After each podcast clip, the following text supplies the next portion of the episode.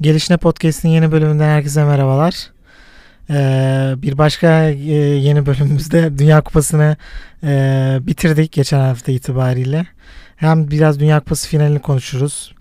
Ee, belki ilk 11 e, dünya en iyi 11'lere biraz oluşturmaya çalışırız. Onun dışında biraz ko- konu kıtlığı çekiyoruz bu bölümde. ne konuşsak, ne neyi alsak vesaire diye biraz fikir teatisinde bulunduk ve işin içinden çıkamadık. Ee, biz de bilmiyoruz ne konuşacağımızı. Biraz e, kervanı yolda düzeceğiz. Belki Vahit'im e, geçen hafta Kurak Günleri izledi. Bir, bize izlenimlerini paylaşır diye umut ediyorum. E, başlayalım biz bir noktada. Sonrasına bakalım diyelim. Öncelikle Vahit hoş geldin. Hoş bulduk Abdullah. Konuk olarak kendimi konuk gibi hissettim. Öyle bir giriş yaptın ki. Her zaman böyle diyorum. Her zaman böyle girmiyorduk biz gelişine podcast olarak. Ben Vahittin diyordum. Bu bölüm değiştirdim kardeşim. Her 3 bölümdür değiştirdiğin gibi. Deyip Dünya Kupası ile mi başlayalım? Finalle. Ben istediğim yerden başlayayım. Tamam Dünya Kupası finaliyle başlayalım. 36 yıl sonra Arjantin'in kupayı almasını müthiş bir sevinçle karşıladım. Aşırı mutluyum. Kup- Biz turnuvaya başlamadan önce yaptığımız yayınlarda Arjantin desteklediğimi, Arjantin'in şampiyon 80 olması milyonun olduğu gibi. 80 milyon olmasa da bağırmana gerek yok mikrofon bende. Yani 80 milyon falan değil Türkiye'de. Hayır 80 milyon falan değil Türkiye'de. Yani şunu söylemeye çalışıyorum. Ronaldocular oldukça fazla bu ülkede. Onlar harici. Messi'ciler bence daha fazla değil. Evet kardeşim hakkının yanında haklıyız her zaman.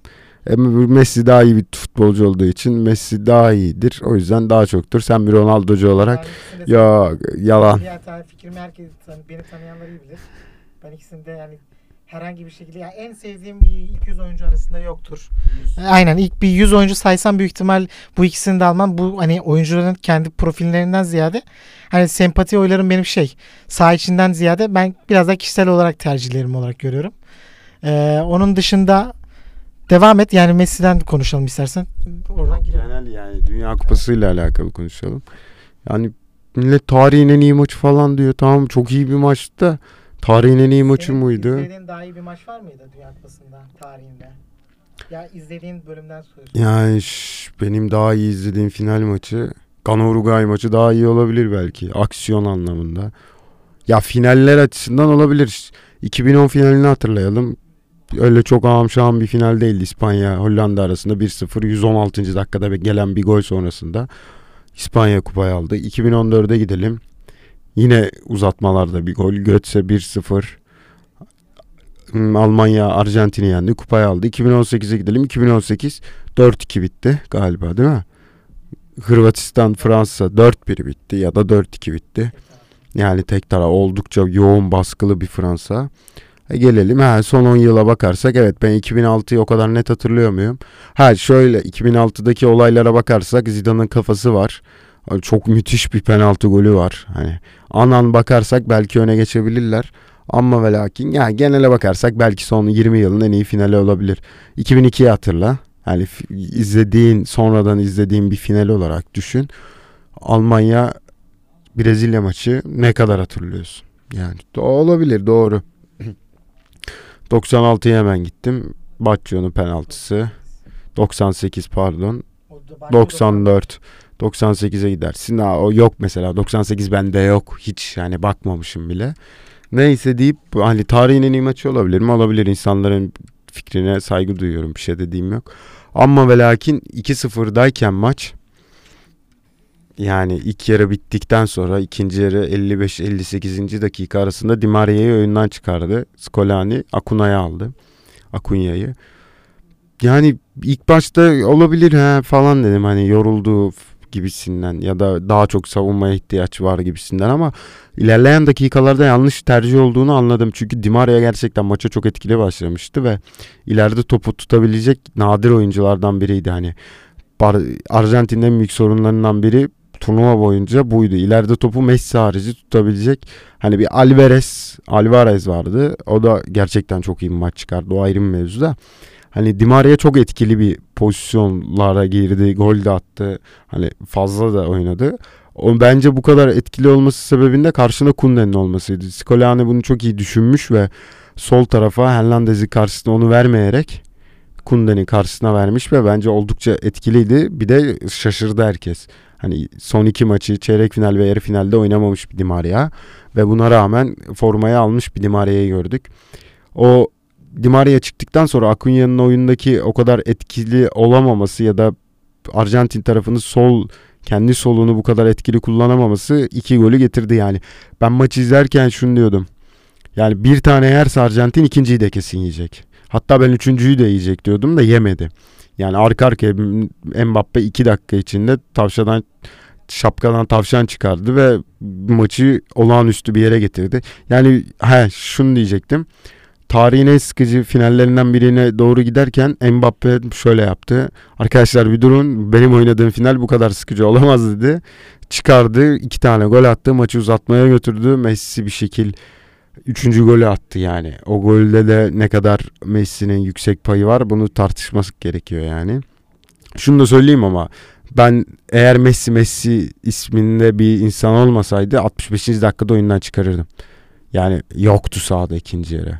Gerçekten. Sürekli bir kaçak dövüş, sürekli bir stoperlerin arasında kayboluş, sağda yürüyüş. Yürüyüşe baktığımızda şeyi gruplara incelediğimizde şöyle bir attığı atletikte bir yazı vardı. Lewandowski Messi'den daha fazla yürümüş diye. Yani o grup aşamasında en fazla sahada yürüyen futbolcu Lewandowski'ydi. ikinci Messi'ydi. Hani buna kaleciler, stoperleri düşünebilirsiniz. Daha çok ama ve lakin bu forvet oyuncusuydu. Ama Messi'nin oyun performansı benim at, yani ilk 20-25 dakika okey ama ikinci yarı 20-25 dakika okey değil. Tamam Messi olduğu için oyundan çıkmadı. Bir şekil toparladı diyebiliriz yani. Yani başka penaltılarda Emiliano Martinez'in performansını kesinlikle değinmek gerekiyor. Yani gerçekten tek başına hatta final maçını Messi'den daha çok kendisine yazmakta fayda var. O son pozisyonda Mune miydi kaçıran? Kolomuani kaçırdığı pozisyonda yani gerçekten ağzım yüreğime geldi. Böyle bir pozisyonu bence bir daha olsa atar mı çok büyük kapatıyor açıyı Emiliano Martinez. Çok erken fark ediyor ve açılıyor hani. Bence kalede kalsa bir iki bir 30 santim bir metre arkada olsa golü yerdi gibime geliyor. Ama ve lakin bu kadar önde olduğu için yani açıyı çok açıyı çok dar kapattığı için kaleyi kocaman yaptığı için pozisyonu kurtarıyor ve 120 artıda oluyor bu pozisyon ve dönüyor top. Hmm, turnuvanın en kötü forvetlerinden biri olan Martinez bu sefer adaşının yaptığını yapmayıp adaylarından biriydi. Martinez Martinez çok kötü bir kafa vuruşunu yapıp hani iki tarafa da gidebilirdi son saniye maç. Ondan sonra penaltılarda malum mühim. Bak sen neler söyleyeceksin? Ee, nereden başlayayım? ben kısa özet mi geçeyim ben de? Yani Fransa bu, bu maç özelinde Fransa'yı ben ee, yani bir tarafı çok favori görmüyordum. Yani biraz %50-%50 ihtimaller arasında görüyordum. Ancak Fransa'nın işte bu maç öncesi bu Ciro'nun sakatlık problemleri ne bileyim takım içerisinde böyle hastalıklı hastalık yaşayan o birkaç tane önemli oyuncusunun varlığıyla birlikte biraz hani muallakta bir e, maç başlangıcı e, geçirdiler. Onun dışında maç ilk bir 70 dakikası bana kalırsa çok tek taraflı bir maç oldu. Hani Fransa'yı hemen hemen sahada e, çok fazla aktif bir yani üreten e, oyun oynayan vaziyette göremedik. Yani Mbappe de dahil bunun içine. Zaten e, onun e, reaksiyonu olarak e, Döşan zaten hemen daha ilk yarı bitmeden iki değişiklik birden yaptı dedi hatırlıyorum. Yani zaten Ciro'nun durum problemi, sakatlık problemi vardı. Onu çıkarttı. Onun yanında sanırım Dembele'yi de çıkarttı. Bir ikisini hücum oyuncularını yeniledi. Aynen. Muani e, şeyden hatırlarsın Fas'ın maçında da girmişti ve çok etkili olmuştu.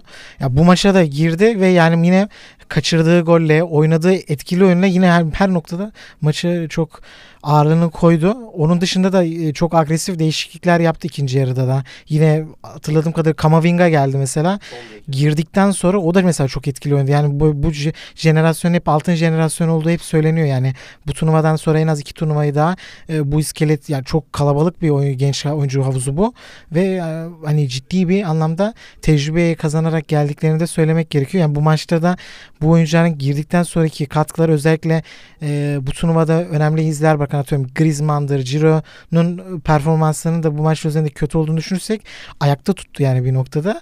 E, zaten Arjantin'le alakalı e, bir şekilde maçı kapatamadıklarını daha önce de yani bu turnuvada iki ya da üç kere şahit olmuştuk. Yani skor anlamında 2-0'ı bulsalar dahi yakalanacak ya da o hani nasıl söylerler gergin atmosferi bir şekilde hissediyordu. Bu maçta da hissedildi. yani neredeyse öyle bir oyun ki yani 70-75 dakika sahada olmayan bir Fransa son 15 dakikada iki gol buldu. Onun dışında e, maçı kazanacak noktalara da getirdi pozisyonlara. Yani Arjantin gerçekten yani şey ince bir ip üzerinde yürüdü yani bir noktada. E, o kolu muayene pozisyonu da zaten o gol olsa santrası olmayacaktı maçın. Yani inanılmaz bir yıkım olacaktı. Yani bırak Messi'nin tüm kariyerini yani tüm Arjantin'in ne kadar bu maç hani tüm e, ülkece hani baktığı bakış açısı çok daha farklı mesela. Fransa'da da elbette e, bu maç coşkuyla beklenildi ve karşılandı. Ancak hani Arjantin işte hem o Maradona'dan Messi'ye geçiş ve hani tahtın e, Messi'den de işte hani devamı niteliği olması açısından yani orada orası sonuçta 40 senelik bir pencere hani kapsıyor. Ve Messi'nin Dünya Kupası finali e, şampiyonluğuyla kariyerini artık hani e, bir noktada bırakacak olması gerçekten hani e, onun vereceği haz bambaşka olacak. Yani Arjantin için bence hani duygusal anlamda bu maçın ağırlığı çok daha fazlaydı. Yani inanılmaz bir yıkım olurdu. Ben öyle görüyorum. Hani bu turnuva sonrasında zaten Messi'nin belki de kariyeri milli takım kariyeri bitecek ama diğer oyunculara da e, üzerindeki etkisi de bence çok fazla olabilirdi. Çünkü bağ olarak hani Messi'nin e, yani genellikle hep şey görülmez. Bir takım içinde elbette bir hiyerarşi vardır. Yani Messi elbette bu takımın lideri. Hani başka takımlarda da çok atıyorum Mbappe de Fransa'nın lideri ancak e, kendi oyuncu grupları arasında böyle hiyerarşi çok yoktur. Yani genellikle herkes hani kendi hani biraz daha kolektif bir şey yapmaya çalışır. Yani ne bileyim hani senle hani seni ben mesela çok hani bir takımdaysak eğer hani üstün görme gibi durumlar çok e, futbolda özellikle çok sözlü edilmez. Basketbolda bu biraz daha farklıdır. Hani şah şahsi ağırlık daha da baskındır bence basketbolda ama futbolda bunu çok göremeyiz. Ancak e, burada Arjantin milli takımı için bu geçerli değil. E, tüm e, hani tüm takımdaki tüm hani kaç kişi var? 21 kişi Messi haricindeki herkes bu turnuvayı hani hatta antrenörü de dahil ediyorum. Messi için hani oynadıklarını hem saha içi performans hani gö- saha içindeki o e, rolleriyle hem de demeçleriyle bunları hani tasdik ettiler. Hani Messi için bu kupayı almak istediklerini hep çok söylüyorlardı. Onun verdiği motivasyonla birlikte bu turnuvanın anlamı bence çok daha fazlaydı. Hani bu turnuva, bu, bu turnuva üzerinde diye işte Suudi Arabistan karşılaşması elbette yani e, hep şeyleri konuşulur ya bir şampiyonluğa giderken hani hep hani sadece salt böyle düz bir e, yokuş çıkmazsın hani e, hep böyle inişler çıkışlar böyle engebeli yollar hani zor durumlar hani bunlar sene bir şeyler katar hani büyütür daha da işte tecrübe kazandırır. Arjantin'de bunu e, ilk maçtan çok sert bir şekilde yaşadı ve sonrasında oyunları bana kalırsa hani hem Scaloni hani anlamın Scaloni özelinde de çok bence hani kendini değiştirdi. Yani turnuva içerisinde de e, yeniledi, değiştirdi. Çok farklı e, oyuncular da kullanmaya çalıştı ve hani bu turnuva üzerinde de bence e, önemli bir başarı sağladı. Salt şampiyonluğu olması dışında bence hani bu maçı kaybetmiş olsaydı bile bence yani genç bir antrenör olarak bence önemli işler yaptı bu turnuva üzerinde. Yani takım oyunculara bakacak olursak da özellikle yani ilk turnuva başlangıcından sonraki işte özellikle Enzo ve Alvarez'in oyu ilk 11'e monte edilişiyle birlikte daha verimli bir Arjantin'in e, oy olduğunu söyleyebiliriz. Zaten yani ilk 11'leri de biraz birazdan konuşuruz zaten turnuva 11'lerini. Hani Messi ayak uydurabilen birkaç oyuncunun olması çünkü Messi sana belli başta hani Messi sahada olması zaten bile e, belli bir sıkı standartı seni koyabiliyor yani bu turnuvada. Oyunu gerçekten değiştirebilen bir oyuncu. Diğer takım arkadaşlarına da oyunu katabilen bir oyuncu. E, o yüzden biraz işte özellikle böyle yardımcı oyuncuların da biraz daha ayak uydurmasıyla birlikte Arjantin'in seviyesi katlanarak arttı. Yani finalde de bence fena gayet yani ilk 70 dakika bence bir final karşılaşması için e, bence gayet iyi iş çıkardı takım. Çünkü bir gergin atmosferi hep hissedebiliyoruz Arjantin'in. E, bu finalde ben çok onu görmedim. Yani gayet iyi bir 70 70 dakika oynadılar. Ancak sonrası yine e, turnuvadaki o sorumlu bir bölüme dahildir. Yani bu kadar gitgelli ruh hali tam Arjantin hani ülkeyi de bence yansıtan bir şey. Hani orada oyunculara oyuncular açısından bakacak olursak aslına bakarsan Messi bir klasik bir Arjantinli gibi bana hiç hiçbir zaman görünmüyor. Yani insan karakteri biraz daha e, Arjantin'in Emiliano Martinez tarzıdır. Böyle hani şeyi motivasyonu, coşkusunu aynen e, adrenalini hani e, yüksek enerjiyi de çok yükseklerde hissedip hani çakılmayı da çok aşağıda. Hani bir anda çok çabuk da demoralize olabilirler. Messi biraz karakter karakteristik anlamında biraz klasik bir Arjantinli gibi değil sahada ki böyle bir oyuncunun varlığı da bence çok değerli. Hani, e, ama onun da gerginliği olduğunu hissedebiliyorsun maçın belli bölümlerinde. E, yüzünden böyle gerginliği e, özellikle işi olumsuz bir duruma girdiğinde Messi de o gerginliği hissedilebiliyor oyun anlamında. Onun dışında yani finalle alakalı da fikrimi söyleyeyim. Yani ben tartışmasız olarak görüyorum. Yani ben ilk, 2002 benim e, miladım hani ilk e, bilinçli demeyeyim de hani izle hani hatırladığım benim ilk turnuva 2002. Onun öncesini hatırlamıyorum e, herhangi bir şekilde. Oradan beridir kaç turnuva oldu? 2, 6, 10. 6 tur Dünya Kupası izledik sanırım. Uzak ara bence zaten bu final bana benim kendi kişisel görüşüm. Yani tarihe bakıldığında yani illaki okuyoruz, çiziyoruz. Tabii ki de e, 1970'leri, 80'leri izlemedik ama onun hani elbette hani tekrarlarını ne bileyim kitaplardan, görüntülerden yani aşinayız. Ben hani tarihte de e, çok eşine kolay rastlanır e, bir final olduğunu düşünmüyorum. Yani çünkü şu, e, hani evet ilk 70 dakika çok taraflı oldu. Bence yetersiz de bir 70 dakika gibi. Arjantin anlamında söylemiyorum. Hani karşılıklı anlamda söylüyorum. Fransa çok karşılık veremedi. Ancak sonrasında olanlar kolay kolay yani bırak bir finali bence bu sadece Dünya Kupası'nda mesela bu Dünya Kupası özelinde çok özel maçlar izledik yani bu maç haricinde de ama bu e, ne söylerler hani kırılma anlarına bakılırsa çok fazla kırılma anı git gel yaşadık e, ve bence tarihte hani çok e, ne söylerler özel bir yerde anılacak bana kalırsa diyeyim. Buradan var mı eklemek istediğin? Evet. Messi kupayı kaldırırken Katar şeyini giydi. Sen giyer miydin Messi yerinde olsan? Yani benim bu konudaki genellikle fikirlerim hep şey aynı şeyde oluyor. Ben hani zihniyet olarak hani mantıken böyle mesela benim hani rahatsız ol hani karşılığında mesela hani normal hayatta yapmayacağım bir şeyi e, hani böyle bir ortamda olmak istemem. Hep gene en büyük korkularım hayatta böyledir. Yani elbet ben sanmıyorum ki Messi oradaki hani çünkü Arjantin bir de yani e, dedim ya coşkusu ne bileyim bayrak hani şeye hani duygusal anlamda onlar da bizim gibi e, hani yüksekte yaşayan insanlar. Ne bileyim orada çok başka bir coşku var. Ben mesela Arjantin'in renklerini, bayrağını falan da hani çok e, görüntü hani görsel anlamda da çok beğeniyorum. Bence yani o görüntü görsel anlamda zaten öyle bir ortama yakışmıyor. İkincisi bir bir defa da iş hani e, ne söylerler hani parayı verenin hani bir noktada e, şey yani istediğini yapabildiği bir duruma geliyor. Yani bu turnuvayı zaten Katar düzenli. Bence çok e, fena güzel bir organizasyon oldu. Özellikle stat ambiyansı anlamında hani şey e, stadın böyle görsellik anlamında hani kaliteli statlarda maçlar oynandı. O konuda hiçbir problem yok. Ancak hani onu ta, takılması bence hani Messi'nin çok özelinde değil.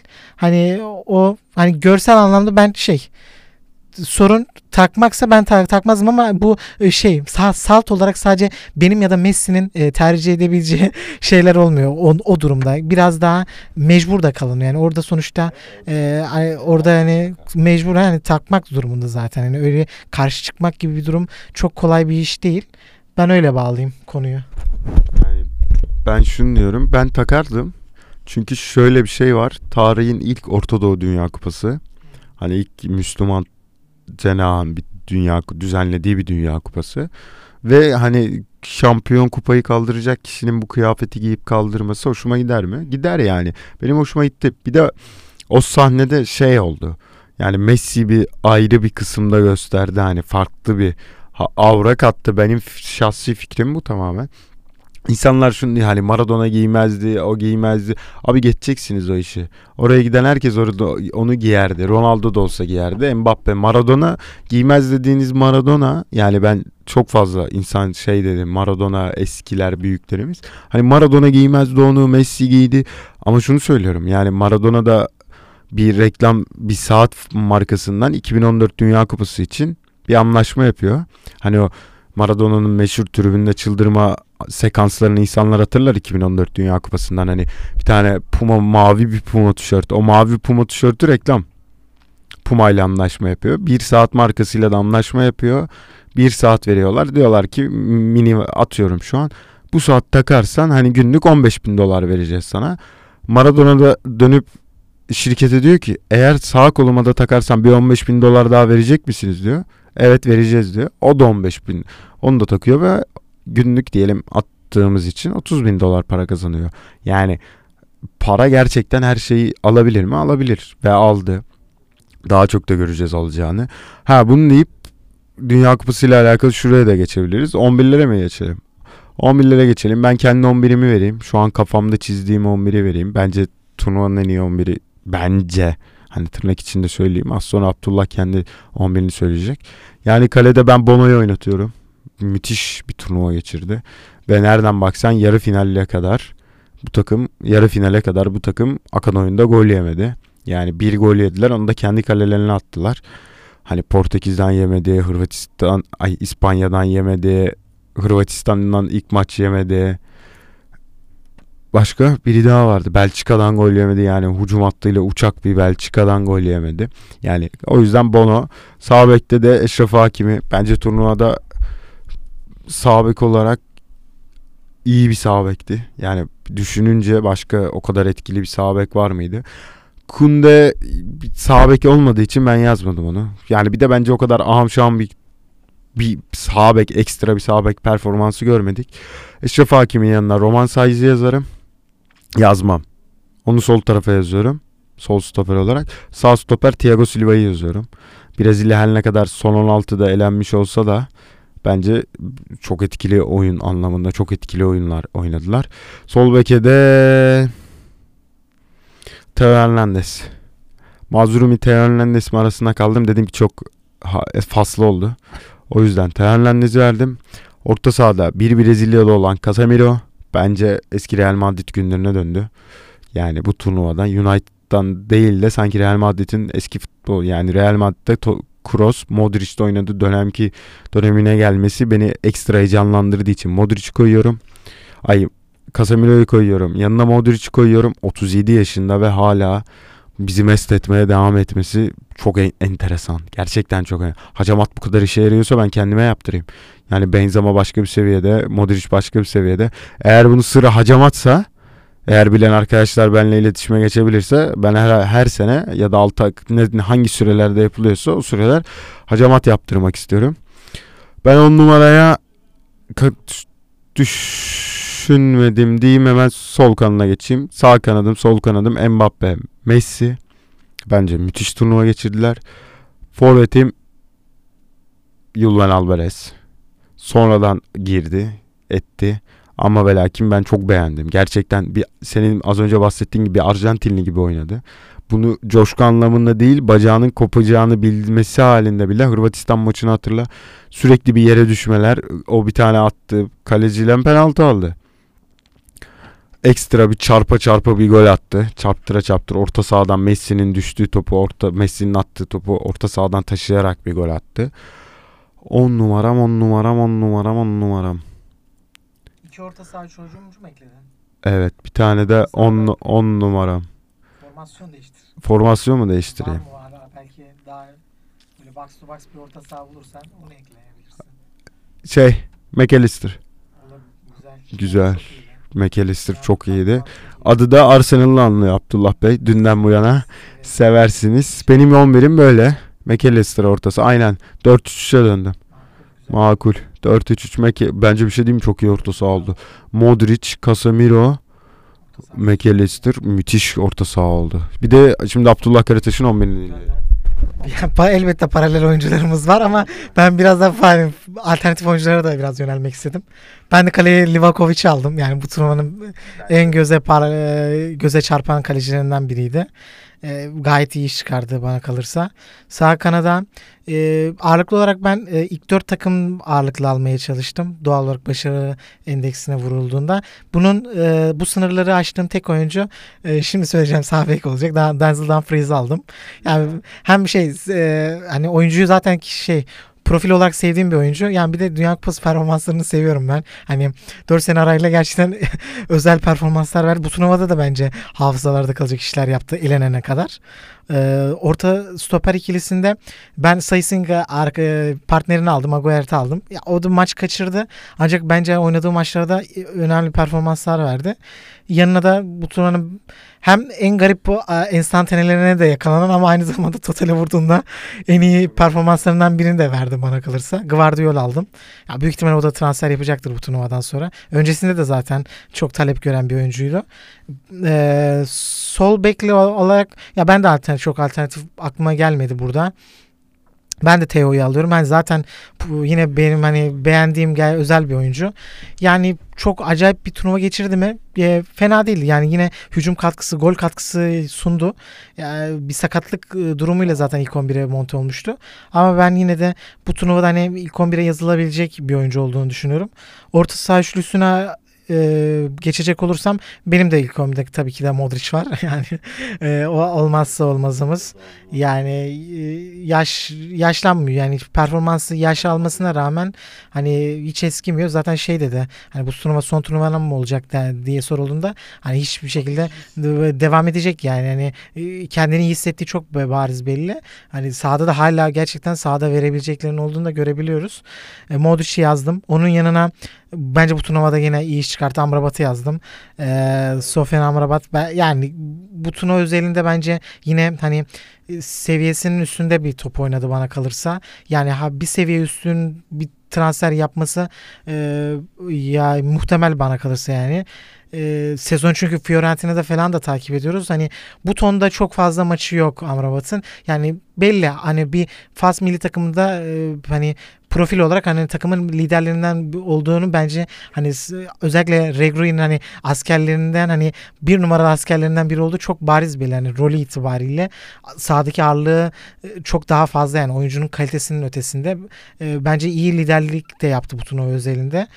Ee, yanına bir oyuncu yazmadım. Biraz daha ofansif ağırlıklı gitmeye çalıştım. Ee, hani Griezmann'ı biraz daha ön tarafa sayarsak bence bu turnuvada hani ilk 11 olmayı final maçı haricinde bence hak etti. Bence yani yine iyi işler yaptı. Ben çok Griezmann profilindeki oyuncuları çok sevmiyorum açıkçası. Hani özellikle kulüp kariyerinde hep üst profilde bir oyuncuydu. Ancak hani stil olarak çok beğendiğim bir oyuncu değil. Ama bu turnuvada e, verdiği rol itibariyle 2018'in bence üstüne koydu. Yani Döşan daha farklı bir şekilde kullandı onu. Ve ve yani bence çok iyi bir turnuva geçirdi. Yani buraya almam gerektiğini düşündüm. Zaten e, iki tane e, hani gol kralı adayı zaten Messi ile Mbappe benim kadromda da var. Öne ben de yani çok düşündüm hani başka kimi koyulabilir diye ama hani turnuva içerisindeki ge, yani etkiyen gelişim açısından bakılırsa Alvarez girdikten sonra Arjantin bence gelişim kaydetti. Hani Enzo Enzo'yu da almak isterdim bu kadroyu. Bence çünkü o da fark yarattı. Ancak işte orta sahadaki o ağırlıklardan dolayı Enzo'yu kestim ama Alvarez'i kesmedim. Bence hani Messi'ye hani özellikle hani ben çünkü şey Lautaro'yu gol kralı adayı yapmamdaki sebep ben Messi'nin çok e, Lautaro'yu çok besleyebileceğini düşünüyordum. Gerçekten bu hani bakıldığında XG verilerinde hani gayet iyi iş çıkarttı Messi bu konuda. Hani golü atmasını işte takım arkadaşlarını da iyi destekledi ama Lautaro iyi yani Lautaro yani girdiği her bölümde çok sorun. Bu final maçında bile inanılmaz goller kaçırdı yani çok kısa. Yani Arjantin olası bir ele e, mağlubiyetinde yani Higuain'i bence geçerdi. Higuain bu kadar bu tonda kaçırmamıştı Higuain. Aynen yani Higuain'in çok e, bariz bir gol kaçırdı. O kaçırdığı gol herkesin hafızasında ama Lautaro bunu açtı yani bir gol orucunu zaten girdiği dönemler oluyor ama bu bu turnuva büyük hayal kırıklığı oldu onun adına. Ya Alvarez o yönden bence Messi'yi gerçekten tatmin etti. Yani Messi'ye e, hani birilerinin de ayak uydurması gerekiyordu ve Alvarez bu işin altından kalktı. Onu da bu turnuvada e, ilk 11'e yazalım. Yani Pep de bu performansına gayet memnundur. Çünkü hani genç bir oyuncu. Haaland gibi bir e, faktör var takımda. Ama hani Alvarez'in de hani sorumluluk verebildiğinde hani genç bir oyuncu sonuçta 2000'li bir oyuncu. Dünya Kupası'nda e, yani böyle bir deneyimi çok olan bir oyuncu değil ama hep e, verimli olduğunu şey performanslar gördük. O anlamda hani kulüp kariyeri anlamında da daha üzerine de koyacağını gösterdi diyelim. Benim 11'imde böyle. Bence güzel kadrolar oldu. Hani çeşitli iyi kadrolar oldu. Buradan nereye bağlayalım? Evet. Bağlamak ister isteyen soft'a mı geçelim? Başka? Ee, Sakarya'ya geçelim. Onun dışında bir konu daha var bulmuştuk sanki.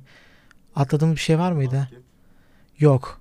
Dünya Kupası özelinde var mıydı başka siyasi bir konu? siyasi bir konu. Mbappe Martinez muhabbeti. Ha bak dün Martinez'i sallayacağım. Doğru. Konu aklımda yoktu da şimdi Martinez deyince aklıma geldi. O Mbappe'li bebekli. Yani bir Arsenal çocuğu. Yakıştı mı kardeşim bu sana diyorum. Ben nefret ediyor bizden Ee, Evet evet yani değişik bir adam. Yani şey ben kaleciliğine zaten şey olmuştu. Dünya Kupası finalinde e, kanalda bir toplu bir şekilde izledik. Şey çok be- bariz belliydi zaten. Bunu dile de getirdim. Penaltılara penaltılara gittiği an e, Martinez'e sadece tek gol atabilecek bir oyuncu Mbappe ve kalanının hepsini kaçıracağı o kadar barizdik yani. E, Martinez gerçekten hani ger psikolojik olarak gerçekten ağırlığını hissettirebilen bir kaleci. O yönden zaten Messi'yi e, son dakikada kurtardığı pozisyon ve penaltılarla birlikte Messi'ye yani bence en büyük yardımcısı oldu bu turnuvada e, şampiyonluğu kazandırması açısından. Ya o yönlerini zaten bir, bir sorun yok ancak karakter anlamında yani özellikle işte taraftara yaptığı hareketler ne bileyim maç kutlamaları da işte Mbappe sonuçta baba 4 gol 4 kaç 4 gol mü attı? 3 penaltı bir de normal aynen penaltıları da dahil edersek hiçbir şekilde kur hani mahvetmiş seni yani ve yani e, turnuvada da hani Mbappe kendi üzerine düşeni fazlasıyla yapmış bir oyuncu olarak yani o öyle yani öyle bir şekilde yapması e, yani çok gereksiz yani bunlar çok tasvip edilecek hareketler değil diyelim. Salla çok üzerinde duracak bir konuda yani gömmek istiyorum yani daha ama şey ben de çok fazla eksi yazdı. Bundan sonra e, Martinez'i aynen düşmanımız kardeşim. Se bana yakıştıramadım kendisine diyelim. Buradan Sakarya'ya bağlayalım. Sakarya'yı şöyle bağlayalım. Senle bunu e, muhabbetini etmedik. Bu hafta ben de maçı izledim bu arada. Aynen. Gençler Birliği maçının tamamını izledim ben de. Yani bir hafta sonu akşamüstü bir maç. Cumartesiydi. Cumartesi akş 4 değildi galiba. 4 müydü? Karanlık çökmüş müydü? Çünkü ben akşam gibi hatırlıyorum maçı. Cumartesi olduğunu hatırlıyorum da maçı takip ettim abi. Ee, çok saçma sapan bir maç oldu. Ee, Burak Süleyman mıydı abi? Sol o oyuna girdikten sonra onun performansını beğendim. Ben önce gözüme çarpanları söyleyeyim yani. Çünkü çok takip ettiğim çok takip ettiğim bir lig değil ama ben işte senden kaynaklı denk geldim izliyorum Sakarya maçlarını. Ben Gençler Birliği'ni hiç beğenmedim abi. Hani zaten bariz bir şekilde Sakarya'nın ka- daha daha kaliteli bir takım olduğu çok bariz.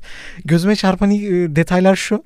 Ümit Kurt abi sürekli hücuma de, deplase oluyor. Böyle arkada siyahi bir oyuncunuz var stoper. Donkor arkayı süpüren bir oyuncu. Zaten Gençler Birliği çok tehdit oluşturabilen bir takım değil. Arkayı rahatlıkla süpürdü. E, Ümit Kurt olabildiğince hücuma çok katkıları olduğunu gösterdi. Peki stoper, iki stoper arasındaki bağlantıyı nasıl? Ya e, Dağınık dağınık ya Ümit Kurt'tan kaynaklı çok böyle profil oy- profil olarak zaten Ümit Kurt yani çok e, güvenilir bir stoper izlenimi vermiyor. Onun dışında işte senin sevmediğin bir oyuncu vardı. Ne soldu? Ozan Sol. Zaten çok varlık gösteremedi. Çıktı zaten. Çıktıktan sonra daha iş yaptı Burak takım. Süleyman. Burak Süleyman yani pro- kalite anlamında çok üst düzey bir profil değil ama tehdit e, yaratabiliyor. Yani birebir e, kaldığında uzun toplarla mesela ters top atıldığında Burak Süleyman birebirlerde falan hani özellikle yani şeyin de varlığıyla birlikte forvetinizin ismi Kabong Kasongo büyük bir tehdit çünkü. Onu olabildiğince beslemeye çalışıyor yani ortalarıyla e, ne bileyim çizgiye inip e, kesmeleriyle birlikte sürekli kullanmaya çalışıyor ve bunlarla da pozisyon üretti yani. Orada yani Kesinlikle. bir iki geçti. tane de kaçırdı. Kalecinin de çıkarttı. Bir tane ceza sahası yayını kafa vuruşunu iyi bir kalecinin kurtarışı vardı.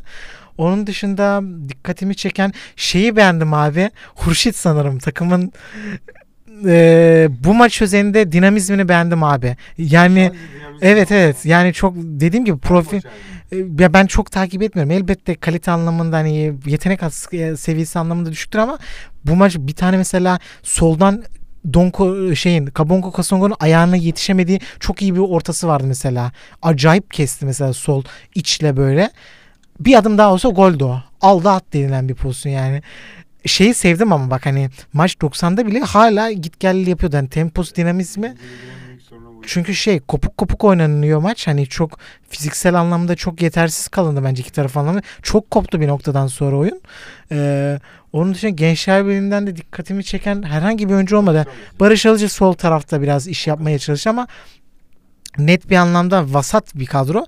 Şeyi de beğendim bu arada. 70 gibi çıktı ama sizin bir orta saha yabancı bir oyuncunuz var. Nali Padel diğeri. E, Milosevic bence orada hani şey e, ya o e, bir 10 dakikada falan böyle al ver topu hızlı bas al yani at, şey belli yani fiziksel anlamda düşük oldu ama ligin de üstünde kalitesi olduğu çok belli bir olan bir oyuncu. Zaten o da kenar alınan oyunculardan biriydi. Benim dikkatimi çeken şeyler bunlar oldu. Yani kalite anlamda dediğim gibi Sakarya bence birkaç gömlek e, üstün bir takım. Ama yani yine de zorlandı. Yani zaten Sakarya'nın problemi bu. Evet yani Sakarya anlamında yani şey maçın kolay gol yiyor, kolay gol atıyor. Yani maçları gollü geçiyor. Sen daha tabii daha iyi bilirsin. Senden de yorum alayım. Sonrasında zaten ufak ufak kapatırız. İkinci yarı eğer ilk maçtan sonra size bir bilgi vereceğim arkadaşlar.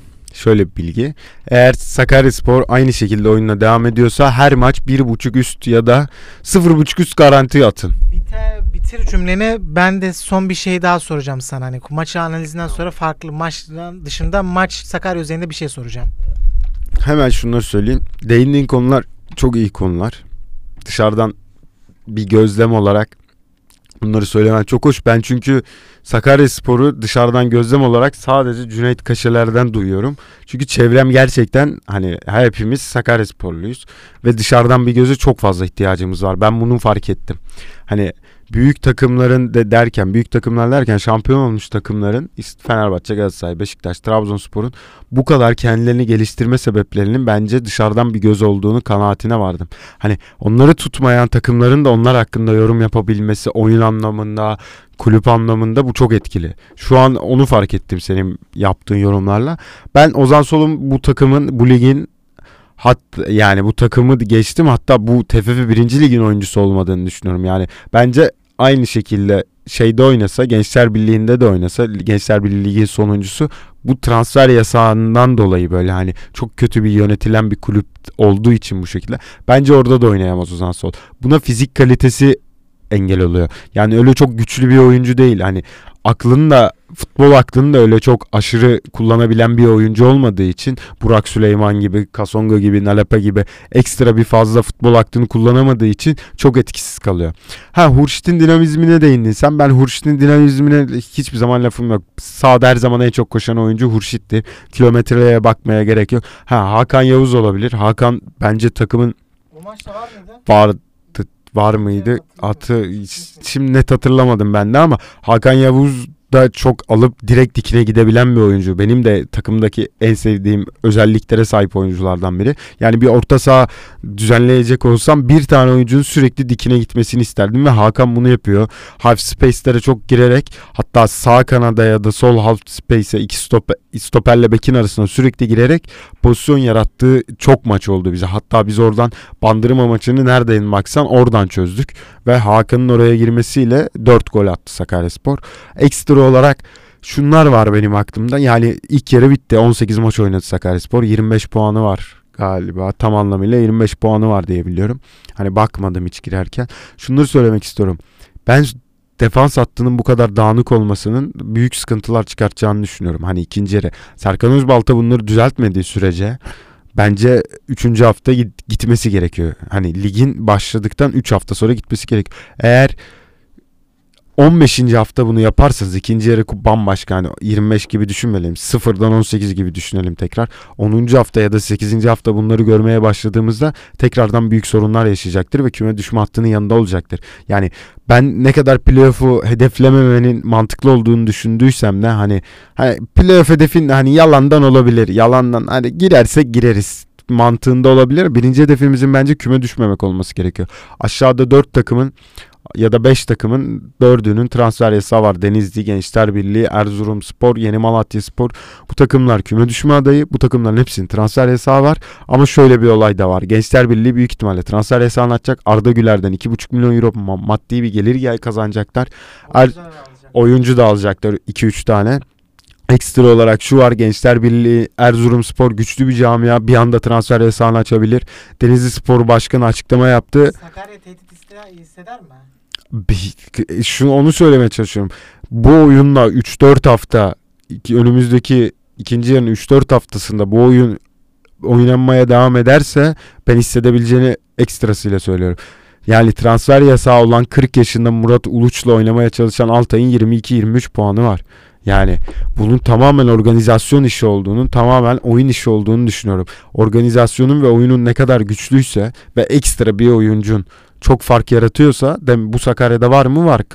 Ligin gol kralı sende şu an. Her türlü gol şansı olan bir oyuncun var senin. Kabonga, Kasongo. O hiçbir şey yapmıyor diyelim 55 dakika. Ortalıkta yok. Sadece stoperlerle boğuşuyor. Takımı ileride tutmaya çalışıyor. Ve bir anda önüne top düşüyor. Ve gol atabilen bir oyuncu. Yani bu her yiğidin her forvetin harcı değil yani. Bunu en son İzzagi'de mi gördün? İzzagi'de gördün diyebilirsin. Hani o kadar o seviyeye çıkartmak da istemiyorum. Ama ve lakin ama hani şey diyorlar diye Inzaghi'ye de bir anda oyunun içinde yok ama bir anda bir yerden çıkıp iki gol ata Kasongo da öyle bir oyuncu. Bir yerden bir anda iki yandan çıkıp gol atabilecek bir oyuncu. Bu çok fark yaratıyor. Ha ben şunu yapmamız gerekiyor. O stoperlerin Donkor ve Ümit'in bir şekilde o ikisinin arasındaki kopukluğun toparlanmadığı sürece büyük sorun yaşayacağımızı düşünüyorum. Ekstra olarak yani burada söyleyeyim duyumlarımızı. Ben 6 tane transfer yapacaklarını duydum kulübün. Bu 6 transferin biri sol bek. Sol bek bence yani olabilir sayısal olarak orada bir eksiklik var. Sol bek olacak, kanat olacak. Kravers gidiyor.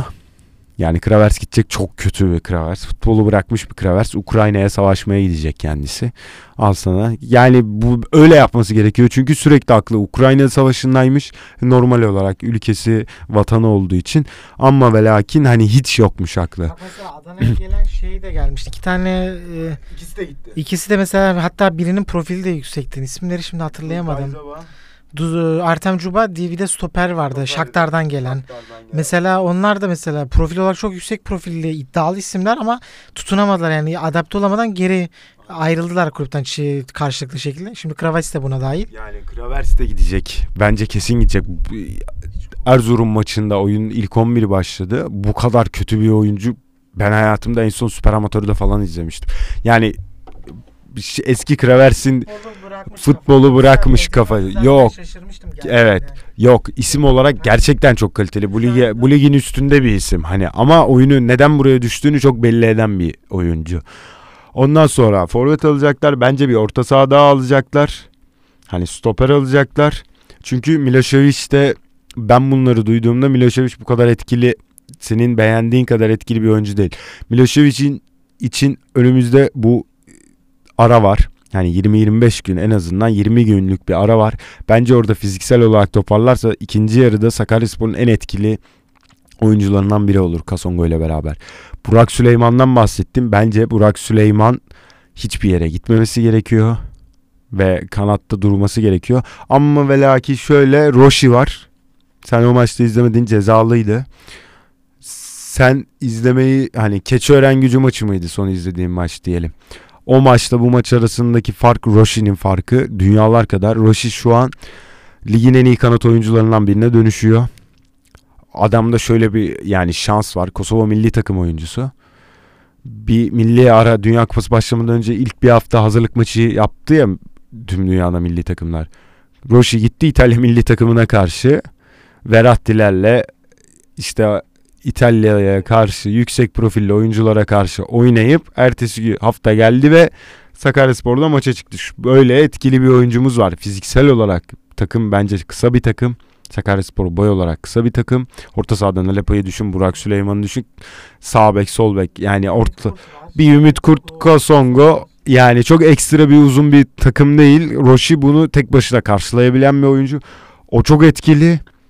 Benim diyeceklerim bu kadar yani oyundan oyunu geliştirmediği sürece bence küme düşme hattını yani küme tehdidini hissedebileceğini düşünüyorum ben.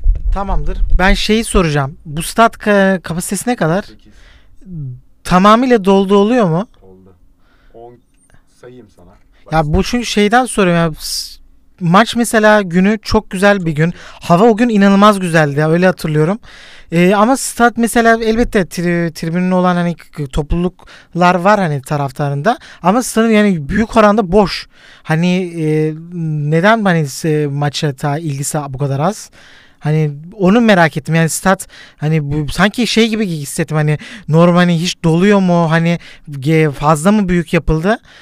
Öyle bir hisse yoksa şey yani çünkü Sakarya büyük bir yani şey kitlesi olan bir, bir yer ama bu maç üzerinde mesela çok göz gözüme çok boş geldi stat hani ortam anlamında.